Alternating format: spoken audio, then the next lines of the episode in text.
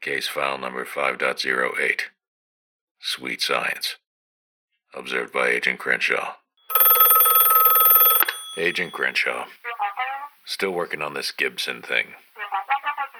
No, Chief. You, you gotta give me more time. Have you even listened to the recordings? It's like an encyclopedia of this hacker stuff. One of them just keeps going on and on about everything that ever went wrong on the internet. No, he, nobody knows this kind of crap. He's obviously up to no good. Yeah, the one called Hackalope. No, how is it not illegal? The information is dangerous. Oh, and, and the other one, the other one. Y- Ymir. No, he's always going on about everything the CIA and FBI did wrong. All the wiretap stuff, all the crazy projects. How does he know? We already know he's infiltrated NASA, and I am this close to catching him skipping leg day. Now just ask yourself, Chief, what would J. Edgar Hoover do?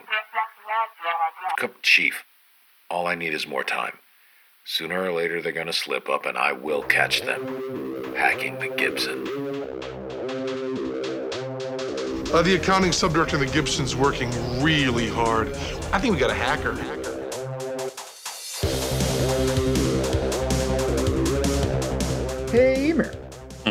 Do you know anybody who's uh, got diabetes? Yeah, actually, a lot of my family either had or has diabetes. Wow. Uh, so they have to do the finger prick thing constantly, that kind of thing. If they could afford it, because insulin is notoriously uh, crazy expensive. And so a lot of them uh, could not afford insulin. Well, so like that's a really big deal, and we're gonna touch on that just briefly. We're gonna actually talk today about Internet of Things.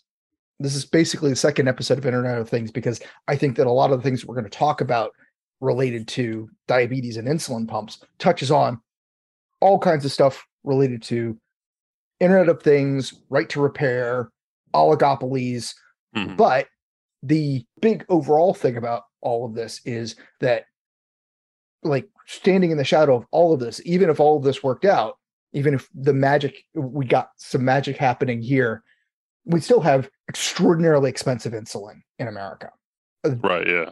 you know, the prices are going into Canada something like a tenth.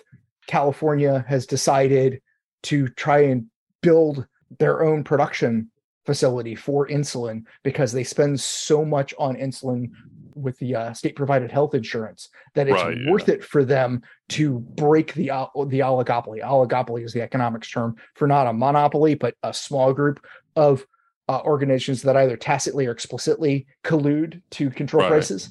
Yeah. Yeah. It's pretty insane. Like I've, you know, watched plenty of uh, YouTube videos where they interview people in other countries and they're like, oh, you have to pay for it? Like what? Well, uh, to that point, uh, the World Health Organization just a couple of years ago, I think it was 20, somewhere between 2015 and 2018. I, I didn't actually note it down in my notes, but they declared um, access to insulin a human right. Really? Yeah. So, I mean, if you wanted to argue the United States is becoming a third world country, this might be a, a tough argument to get around. Here in the United States, you're only human if you got that money. I mean, as you've heard me argue before, even as well employed as you and I are, I am not entirely not worried about my ability to access healthcare as I get older. Anyway, so diabetes has been a problem for humans for a really long time, like probably since humans started humaning. Just very quickly, your body needs to regulate the amount of sugar it gets in to, to metabolize it correctly. Your body does this by releasing insulin when the glucose blood glu- glucose levels get too high. The insulin is manufactured by the pancreas. It's not just that simple but those are the important parts for the parts that we're going to talk about today but to start with insulin was isolated and the ability to isolate it uh, for human use got a nobel prize in 1923 Okay. About four or five guys that were in that whole thing. Banting, Best, and Collip and Macleod published the work and got the Nobel Prize. Uh, there was another guy, uh, um, Nikolai Paulescu, uh, who did a lot of work on this, but didn't do the work that was specifically about the human use the work that he did, the isolations that he did, were experimentally important, but weren't suitable for for human use. So he wasn't actually included in the Nobel Prize. And this is like a whole thing in Yeah. in Yeah. medical circles. But I just wanted to make sure to mention that, uh, lest lest we get flamed by our dozens and dozens of users uh, or of, uh, of of listeners. But the thing about the process for 1923, and there's a whole story about these guys and their own competitions, but they were worried about uh, a company. In fact, Eli Lilly had kind of threatened or alluded to that they might patent it themselves. So these guys patented it, but they basically sold it for a dollar to the University of Toronto under the Okay. expectation that it would be used for, for, for human good Right. Yeah. in perpetuity. And this is the story you hear a lot that insulin is not encumbered by intellectual property in a reasonable way. And that's true for the original, you know, the insulin classic formula. But there is, to be fair to modern research, new production methods, somewhat different insulin preparations I like I'm not an organic chemistry person. I don't understand the the the differences, but they allow for faster absorption. Okay. And this yeah, yeah, actually yeah. matters for the for kind of the responsiveness of the dose you get and and uh, how easy it is for you to control, how fast you get relief if you're in trouble, that kind of thing. Mm, okay. Cool. But we are at the point where production of insulin is safe and efficient for the folks that have scaled it up. Uh, Mm. originally in the 80s, like 82, they figured out how to use recombinant DNA, I believe is it recombinant DNA, to modify E. coli and yeast to produce human insulin. Ooh, that's nice. Yeah, and- but like this was in 1982, so the patents for that are over. There was some other work done that drove down production costs even further uh, by using safflowers modified in a different but analogous way to produce uh, to produce insulin. So there have been innovations since the original insulin classic formula, and I don't want to take away from that. Some of that research was paid for by these pharmaceutical companies, and some of it uh, everything like that is supported by the public research that is done in the US and elsewhere at the university level, the, Right, publicly yeah. funded stuff. So, like, Yeah. whenever anybody argues about cost of drug price development, the gorilla in the room, and there's a book called The $800 Million Pill, um, is that a lot of the research that leads to this is publicly funded. And so there is a little bit of an unearned windfall, or at least there's an argument for an unearned windfall by pharmaceutical companies profiting off of public research. Mm, But again, I guess we're not going to get completely away from the intellectual property discussions. But um, there's the framing of the whole diabetes insulin thing. And we're going to be ta- the stuff we're going to be talking about is primarily going to be about treating type 1 diabetes. Type 2 diabetes has complications where the stuff that we're going to talk about doesn't really apply, at least not in any of the reading that I did. okay. Yeah. So you did an episode on Barnaby Jack. Yes. Yes, I did. He talked about his work with pacemakers, how he figured out that he could interrupt certain kinds of, of heart rhythmic devices. There are pacemakers and there are things that are a little bit different Right. from a distance. And he did that presentation, I think, in like 2010 at Black Hat, 2010, 2011. And Right, in right, fact, yeah. there was a, uh, did you ever watch the show Homeland? No, but I think I I know the clip you might be talking about. I think I've seen it on YouTube. in there there's a storyline where the VP's uh, pacemaker gets hacked remotely and kills the VP. Yes. Yes. Yeah. I think I've seen that clip. Yeah. Yeah. And Barnaby Jack was asked, "Hey, because you know he's the right guy to ask about this. Hey, could that really have happened?" He's like, "Well, maybe not a pacemaker, but this other kind of medical device. Yeah, sure, that probably could have happened." And um, the quote he had was, well, "Yeah, when I first saw it, I was like, you don't need the serial number to do that." like wow, they made it look harder in the uh, the TV show. yeah, well, that might have been to make people feel better. I don't know. Yeah. Yeah. but the next year the year after he he um he did similar work on insulin pumps and he showed that i believe it was a medtronic uh medtronic um insulin pump had a flaw in it where you could dump the insulin and basically kill the user from about 300 feet away. Jeez, yeah. It was a little bit more complicated than that. A researcher messed with his own insulin pump and said, "Hey, this is going to be too hard to execute," and, the, and that's what the uh, manufacturers said. And Barney was like, "Nah, it's not that hard," and uh, realized that frequency scanning for the pump, he could identify all the information he needed and demonstrated that he could uh, attack. He actually attacked a live pump, didn't do the dump insulin thing, but did a stop Right. the pump thing on Mhm. stage to somebody's That- live insulin pump Yeah, that's, Uh, insane. a volunteer friend of his. So I'm, I assume that they that, that they had worked this out. Although, as you talked about, Barnaby Jack was not exactly known for his ironclad safety protocols. anyway, so he identified these radio vulnerabilities in the pumps. So this is Internet of Things. Everything you have you use has a computer in it, and these are medical devices that have computers in them, and not Mhm. just Right. hospital level medical devices where maybe potentially you could have some defenses built into the structure the physical structure if you were worried about people using radio stuff you could identify them in a way not dissimilar from uh, wi-fi defense systems you're looking for weird radio emanations and you say hey wait a minute you could make it maybe make a detection system for that maybe Right. Yeah. just yeah. spitballing. But like these are things that everybody that uses them carries around everywhere. It's not just you have a physical location that you can control. It's the same problem with Internet of Things. In fact, it's a little bit worse than a lot of the devices we think of, of like the internet controlled light bulbs or the ring camera, where at least you have control of what's happening in your house with that.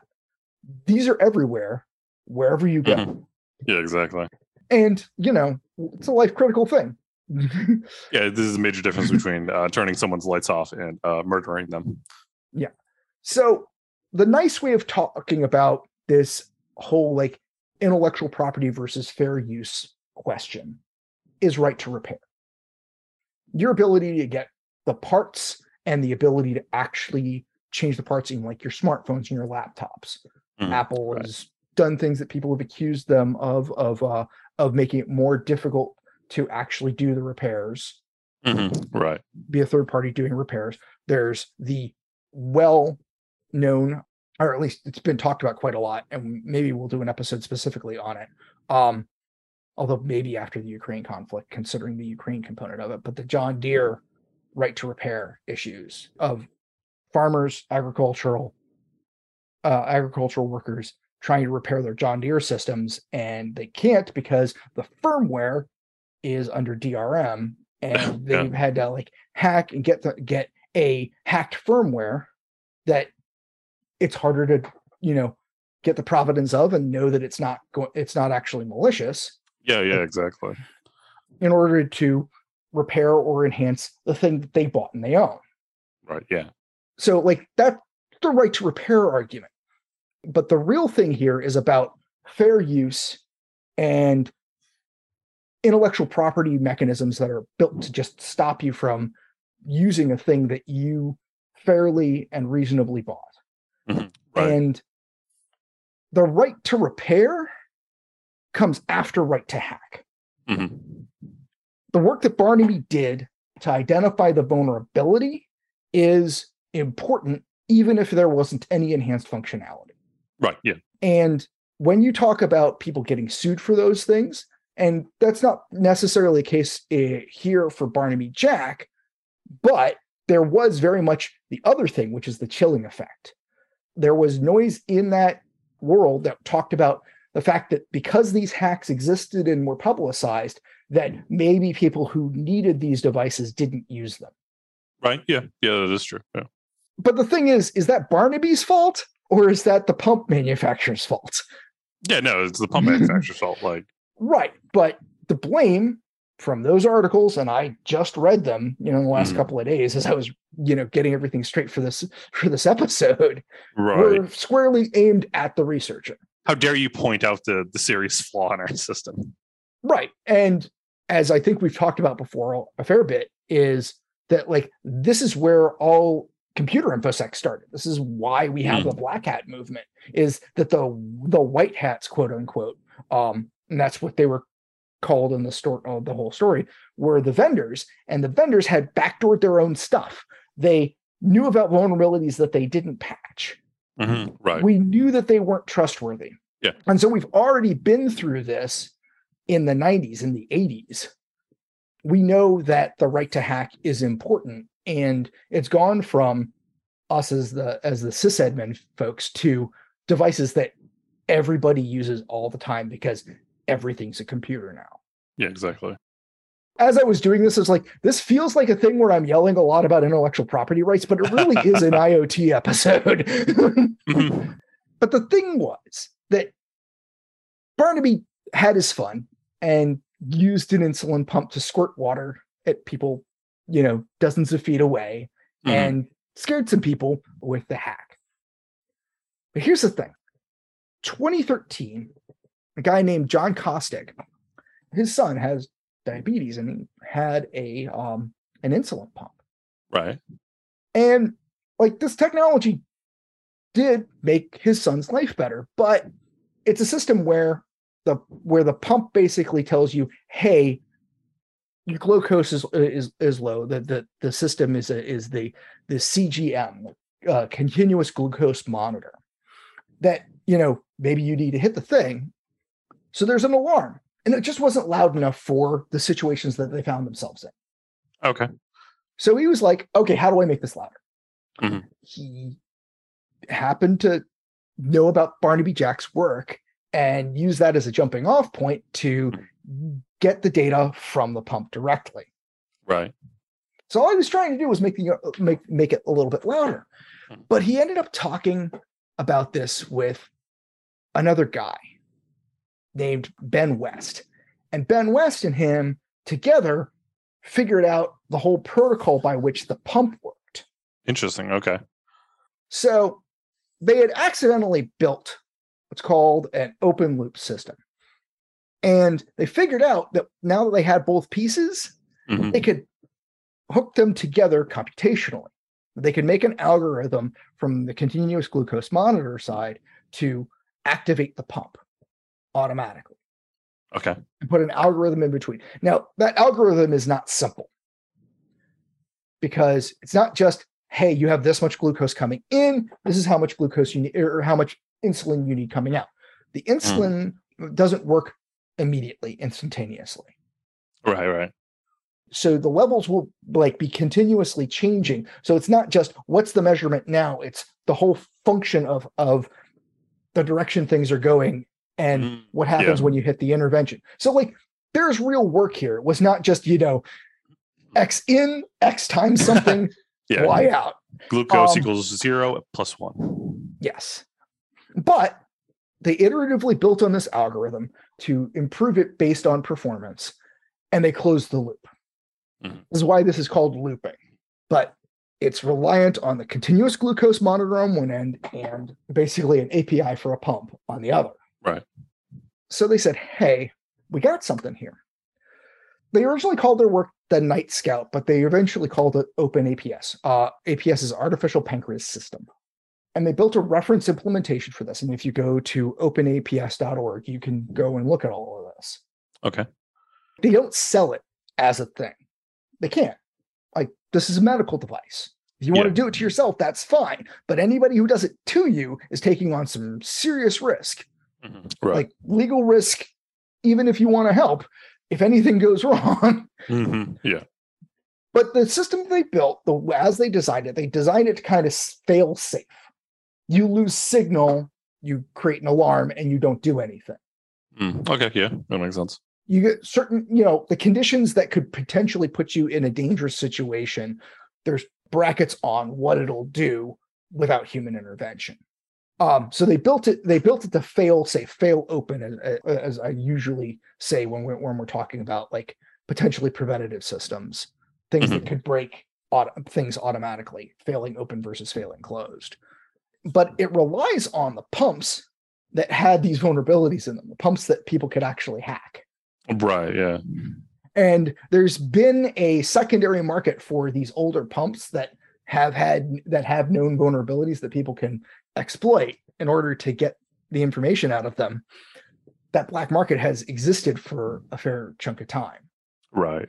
There's been some research on these systems. There's actually been several papers. I've read a few of them. The one that I took a, a good hard look at actually was an NIH research paper where using an, OP, an OpenAPS system, the before and after, the improvements of the num- amount of time that your readings were in the good range, Mhm. they were all over 75%. And that was a 10 to like 30% improvement over the befo- before statistic in all of the uh the cases that they listed. Really? Huh. Yeah. I mean it's it's limited to specifically OpenAPS and there were specific populations and everything, but this is an NIH study. This, or an Right. NIH paper that this came from. This like this Mhm. is not from nowhere. And again, um I think it was a lancet.net. Uh I was able to find like half a dozen other ones that I looked through before I before I uh was like, no, I can't go down this rabbit hole.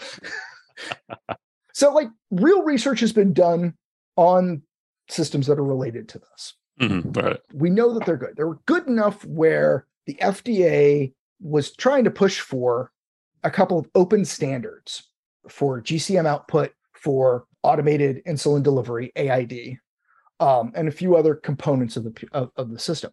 But even though this basically came out in 2017, we're not getting a lot of actual improvement here Right. there are secondary companies that are building mechanisms that take the GCM data and do the algorithm and try and talk to the pump. But here's the thing pump manufacturing in the US is constrained to only a small number of manufacturers at this point. Mm. There's only like three or four of them. Really? And one the biggest one is trying to buy the smallest one. There, this is, Capitalism. I mean, and that's the thing. Like, this is the same things that we're seeing in the pharmaceutical industry, where I know this is a, a hacker history podcast, but you know that I'm a bit of an economics weenie too. And it, this is a market problem. People talk about markets always being efficient. The thing is, we know states that they're not.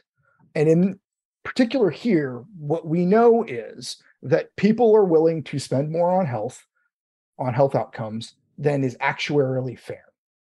Mhm. This is essentially the the built-in assumption to all of the price gouging that happens in the US health system. Yeah. That the fear of pain, misery, and death will make you pay more. I don't think that it comes to it as a big shock. No, no, not and- at all. And that is what the pharmaceutical consolidation stuff, what the medical device consolidation stuff, what the healthcare premium, you know, and and and cost is driving those things up and up and up. Um, and if you look at the data, it's been going on for a couple of decades now. Healthcare costs are going up at something between two and four times the rate of inflation. So like they're they're going up faster than everything than your money is going up. Like Yeah, your yeah. buy, your buying power is going up. It's not the only thing, although I would say that many of the other things that qualify in that in that range are also problematic. But Yeah, it, it's pretty insane. I don't know the exact number, but you know, I've heard countless times that like some crazy high percentage of Americans that are like basically one ER visit away from like complete abject poverty. Yeah.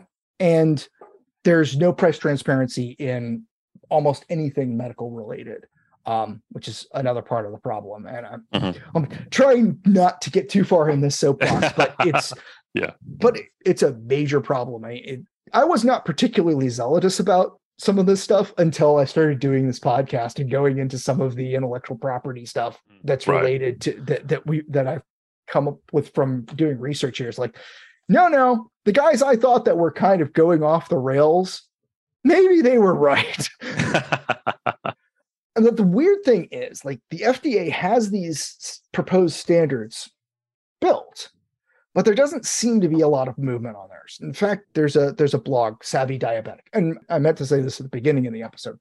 I got turned on to like all of the stuff related to this from Cory Doctorow's blog, pluralistic.net he did an article about this and i was like there's so much here but there's absolutely the tech side of the episode of, of an episode in this right. Yeah. um, so the link to the savvy diabetic i got through to cory doctorow's site and savvy diabetic claims that in that blog that there is collusion between the FDA and Dexcom, the biggest of the of the pump manufacturers.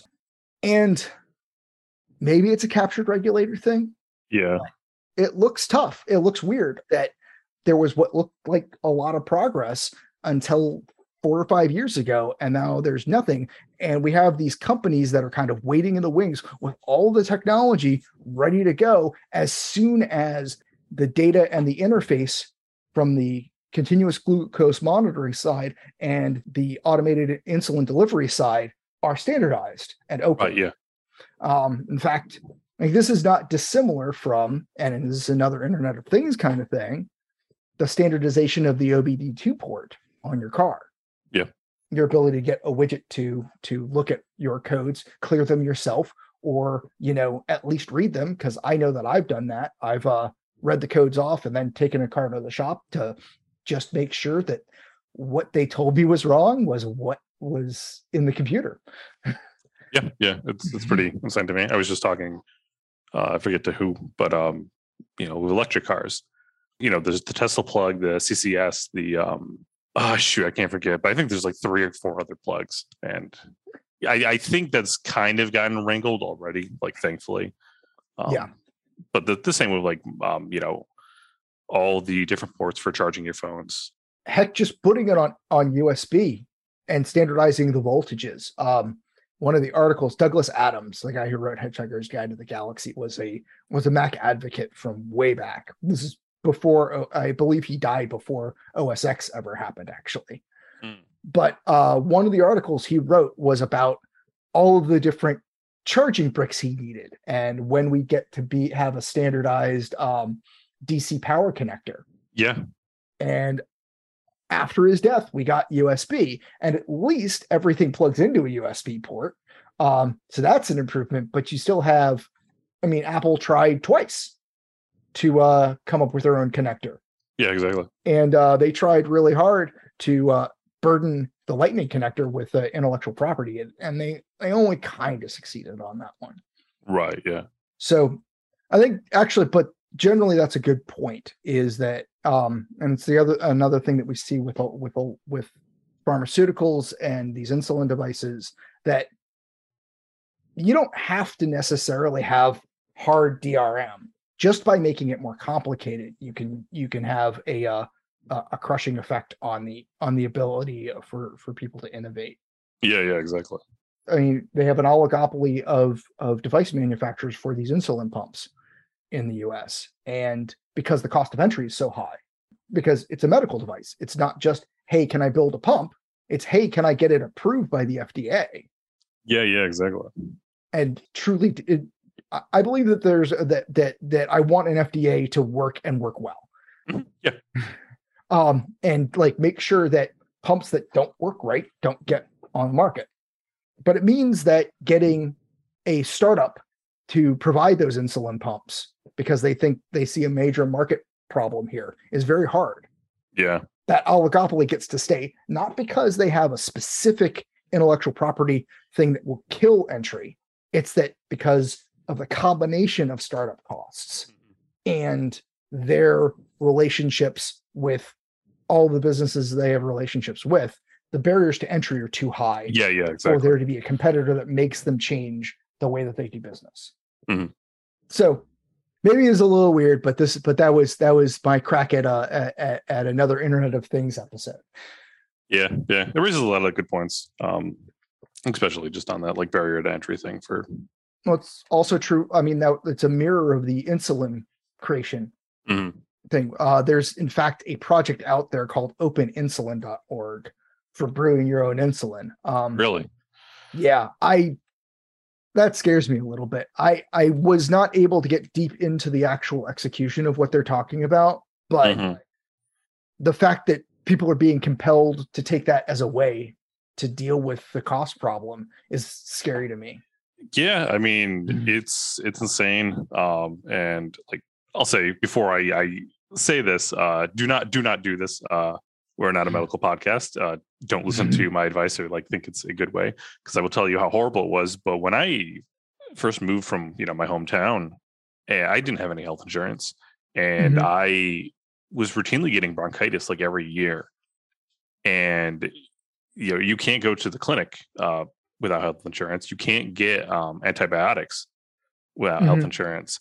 So, uh, like in delving through the internet, I found a resource that was actually a lot of like um, ex-army folks who were dealing with Mhm. the same thing, and it was go to your local pet store, and the fish antibiotics will also work too, but they're not in the dosage for humans, and so you have to kind of like homebrew your own to try to like treat your bronchitis and like you you run a severe risk so like never do this Yeah. but you know that's what some people have to deal with is like okay well either my bronchitis turns to pneumonia and i die or i go to petsmart and just cr- try to basically like mad scientist my way back to health Yeah. Well, I mean, it's a risk management decision, but you're making people take those risk management decisions when there's a solution, a known good solution out there, or at least a known very low risk solution out there. yeah yeah that's just artificially inflated for price Yeah.